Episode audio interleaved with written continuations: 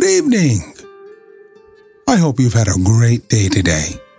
Welcome to BVJ's Bedtime Stories.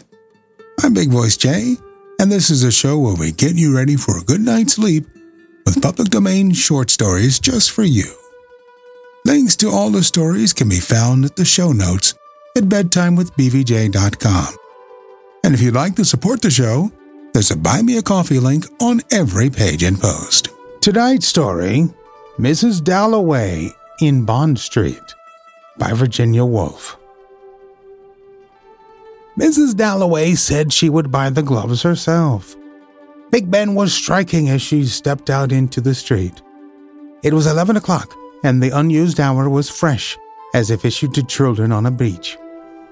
But there was something solemn in the deliberate swing of the repeated strokes, something stirring in the murmur of wheels and the shuffle of footsteps. No doubt they were not all bound on errands of happiness. There's much more to be said about us than that we walk the streets of Westminster. Big Ben, too, is nothing but steel rods consumed by rust were it not for the care of H.M.'s Office of Works. Only for Mrs. Dalloway the moment was complete. For Mrs. Dalloway, June was fresh, a happy childhood, and it was not to his daughters only that Justin Parry had seemed a fine fellow, weak, of course, on the bench. Flowers at evening, smoke rising, the caw of rooks falling from ever so high, down, down through the October air. There's nothing to take the place of childhood. A leaf of mint brings it back, or a cup with a blue ring. Poor little wretches, she sighed and pressed forward. Oh, right under the horses' noses, you little demon. And there she was, left on the curb, stretching her hand out, while Jimmy Dawes grinned on the further side. A charming woman, poised, eager, strangely white haired for her pink cheeks. So Scope Purvis, CCB, saw her as he hurried to his office. She stiffened a little, waiting for Berthen's van to pass. Big Ben struck the tenth, struck the eleventh stroke. I thought she. The leaden circles dissolved in the air. Pride held her erect, inheriting, handing on, acquainted with discipline and with suffering. How people suffered. They suffered, she thought, thinking of Mrs. Foxcroft at the embassy last night, decked with jewels, eating her heart out because that nice boy was dead. And now the old manor house, Durtnall's van passed, must go to a cousin. Good morning to you, said Hugh Whitbread, raising his hat rather extravagantly by the china shop, for they had known each other as children. Where are you off to? I love walking in London, said Mrs. Dalloway. Really, it's better than walking in the country. We've just come up, said Hugh Whitbread, unfortunately, to see doctors. Milly, said Mrs. Dalloway, instantly compassionate. Out of sorts, said Hugh Whitbread. That sort thing. Dick all right? First rate, said Clarissa. Of course, she thought, walking on. Milly is about my age, fifty, fifty-two. So it is probably that Hugh's manner had said so, said it perfectly. Dear old Hugh. Dear old Hugh, thought Mrs. Dalloway, remembering with amusement, with gratitude, with emotion, how shy, like a brother, one would rather die than speak to one's brother. Hugh had always been, when he was at Oxford and came over, and perhaps one of them, drat the thing, couldn't ride. How then could women sit in Parliament? How could they do things with men? For there is this extraordinarily deep instinct, something inside one, you can't get over it. It's no use trying. And men like Hugh respect it without our saying it, which is what one loves, thought Clarissa. In dear old Hugh.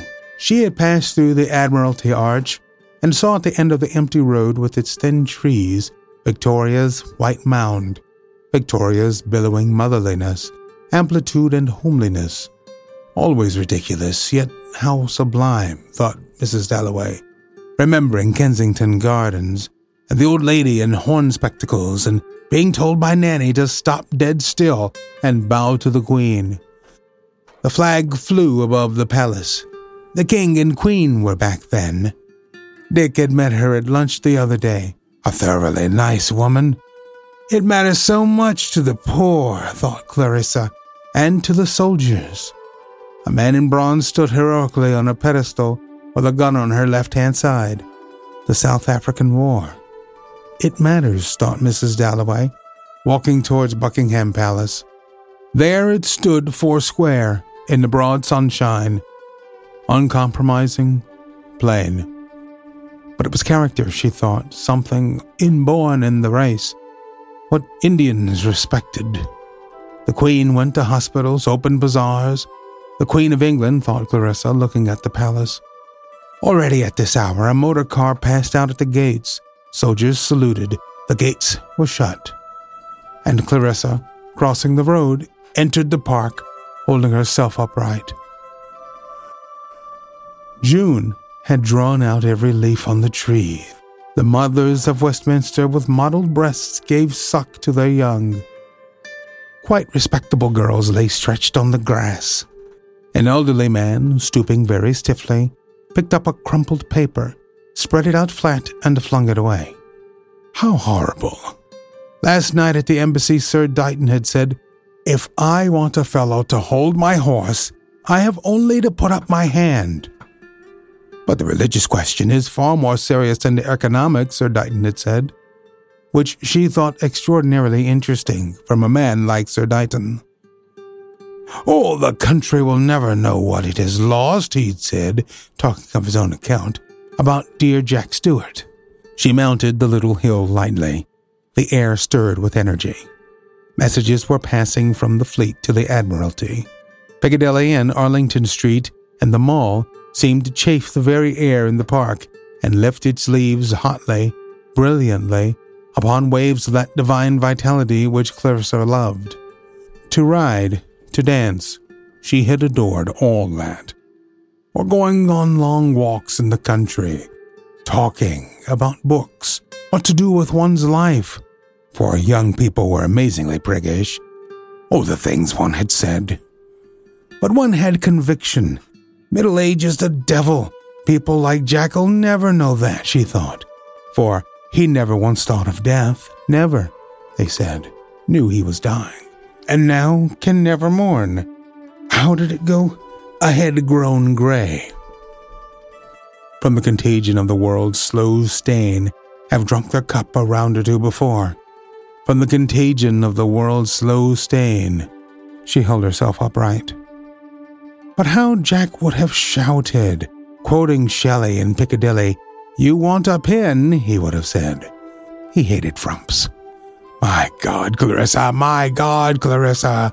She could hear him now at the Devonshire house party about poor Sylvia Hunt and her amber necklace and that dowdy old silk. Clarissa held herself upright, for she had spoken aloud, and now she was in Piccadilly, passing the house with the slender green columns and the balconies passing club windows full of newspapers, passing old Lady Burdett Coutts' house, where the glazed white parrot used to hang, and Devonshire House, without its gilt leopards, and Claridge's, where she must remember Dick wanted her to leave a card on Mrs. Jepson, or she would be gone. Rich Americans can be very charming. There was St. James Palace, like a child's game with bricks, and now she had passed Bond Street she was by Hatchard's bookshop. The stream was endless, endless, endless. Lords, Ascot, Hurlingham, what was it? Ah, what a duck, she thought, looking at the frontispiece of some book of memoirs spread wide in a bow window. Sir Joshua, perhaps, or Romney, arch, bright, demure, the sort of girl, like her own Elizabeth, the only real sort of girl. And there was that absurd book, Soapy Sponge, which Jim used to quote by the yard, and Shakespeare's sonnets. She knew them by heart. Phil and she had argued all day about the Dark Lady, and Dick had said straight out at dinner that night that he had never heard of her. Really, she had married him for that. He had never read Shakespeare. There must be some little cheap book she could buy for Milly Cranford, of course. Was there ever anything so enchanting as the cow in petticoats? If only people had that sort of humor, that sort of self respect now, thought Clarissa, for she remembered the broad pages, the sentences ending, the characters, how one talked about them as if they were real.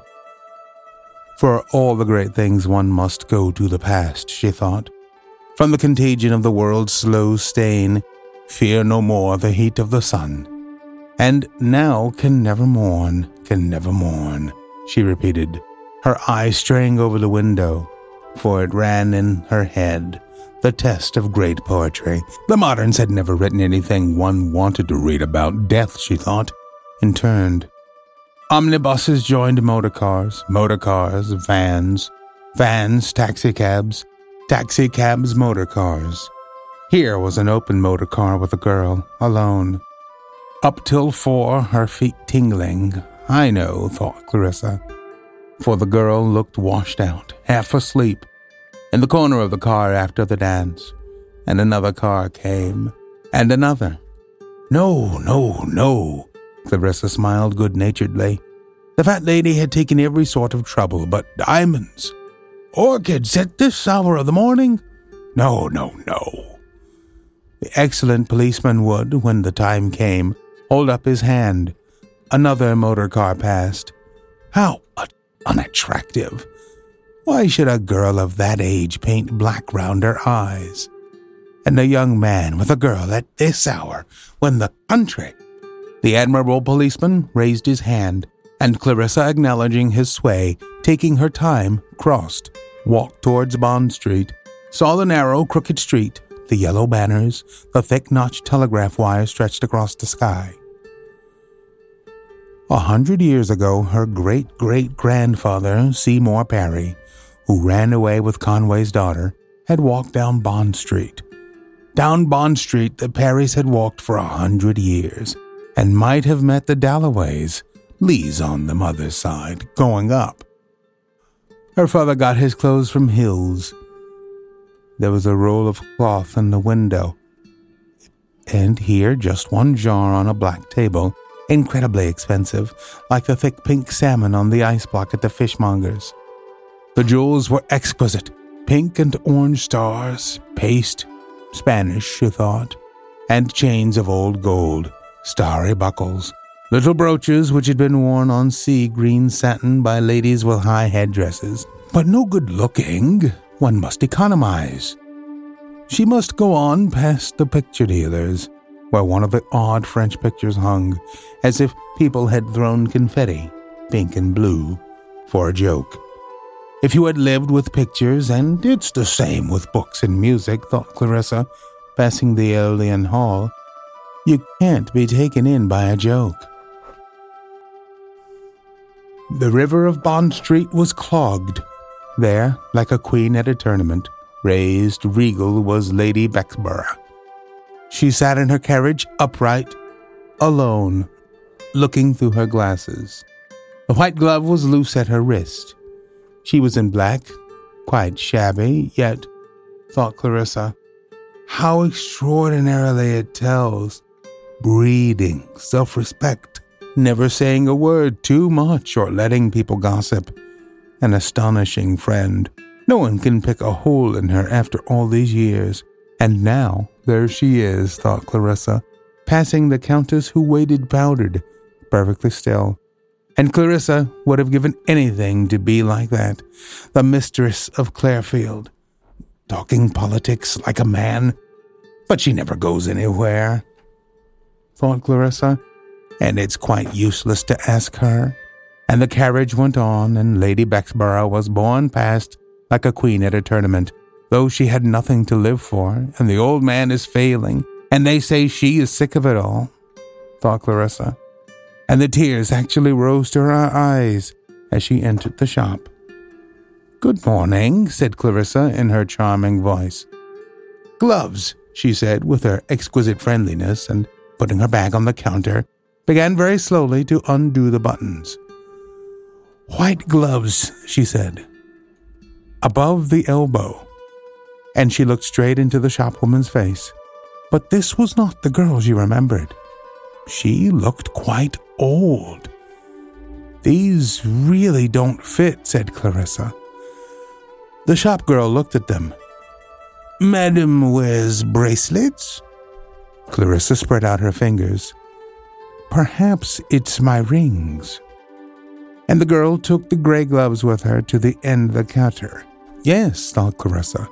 If it's the girl I remember, she's twenty years older.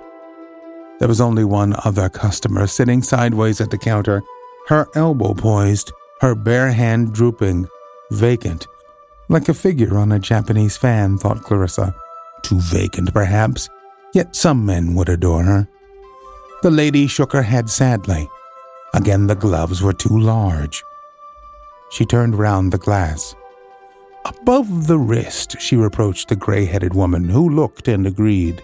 They waited. A clock ticked. Bond Street hummed, dulled, distant. The woman went away holding gloves.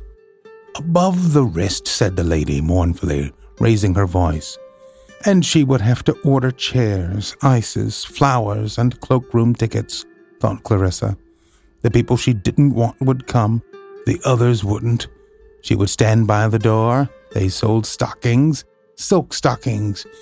A lady is known by her gloves and her shoes, old Uncle William used to say.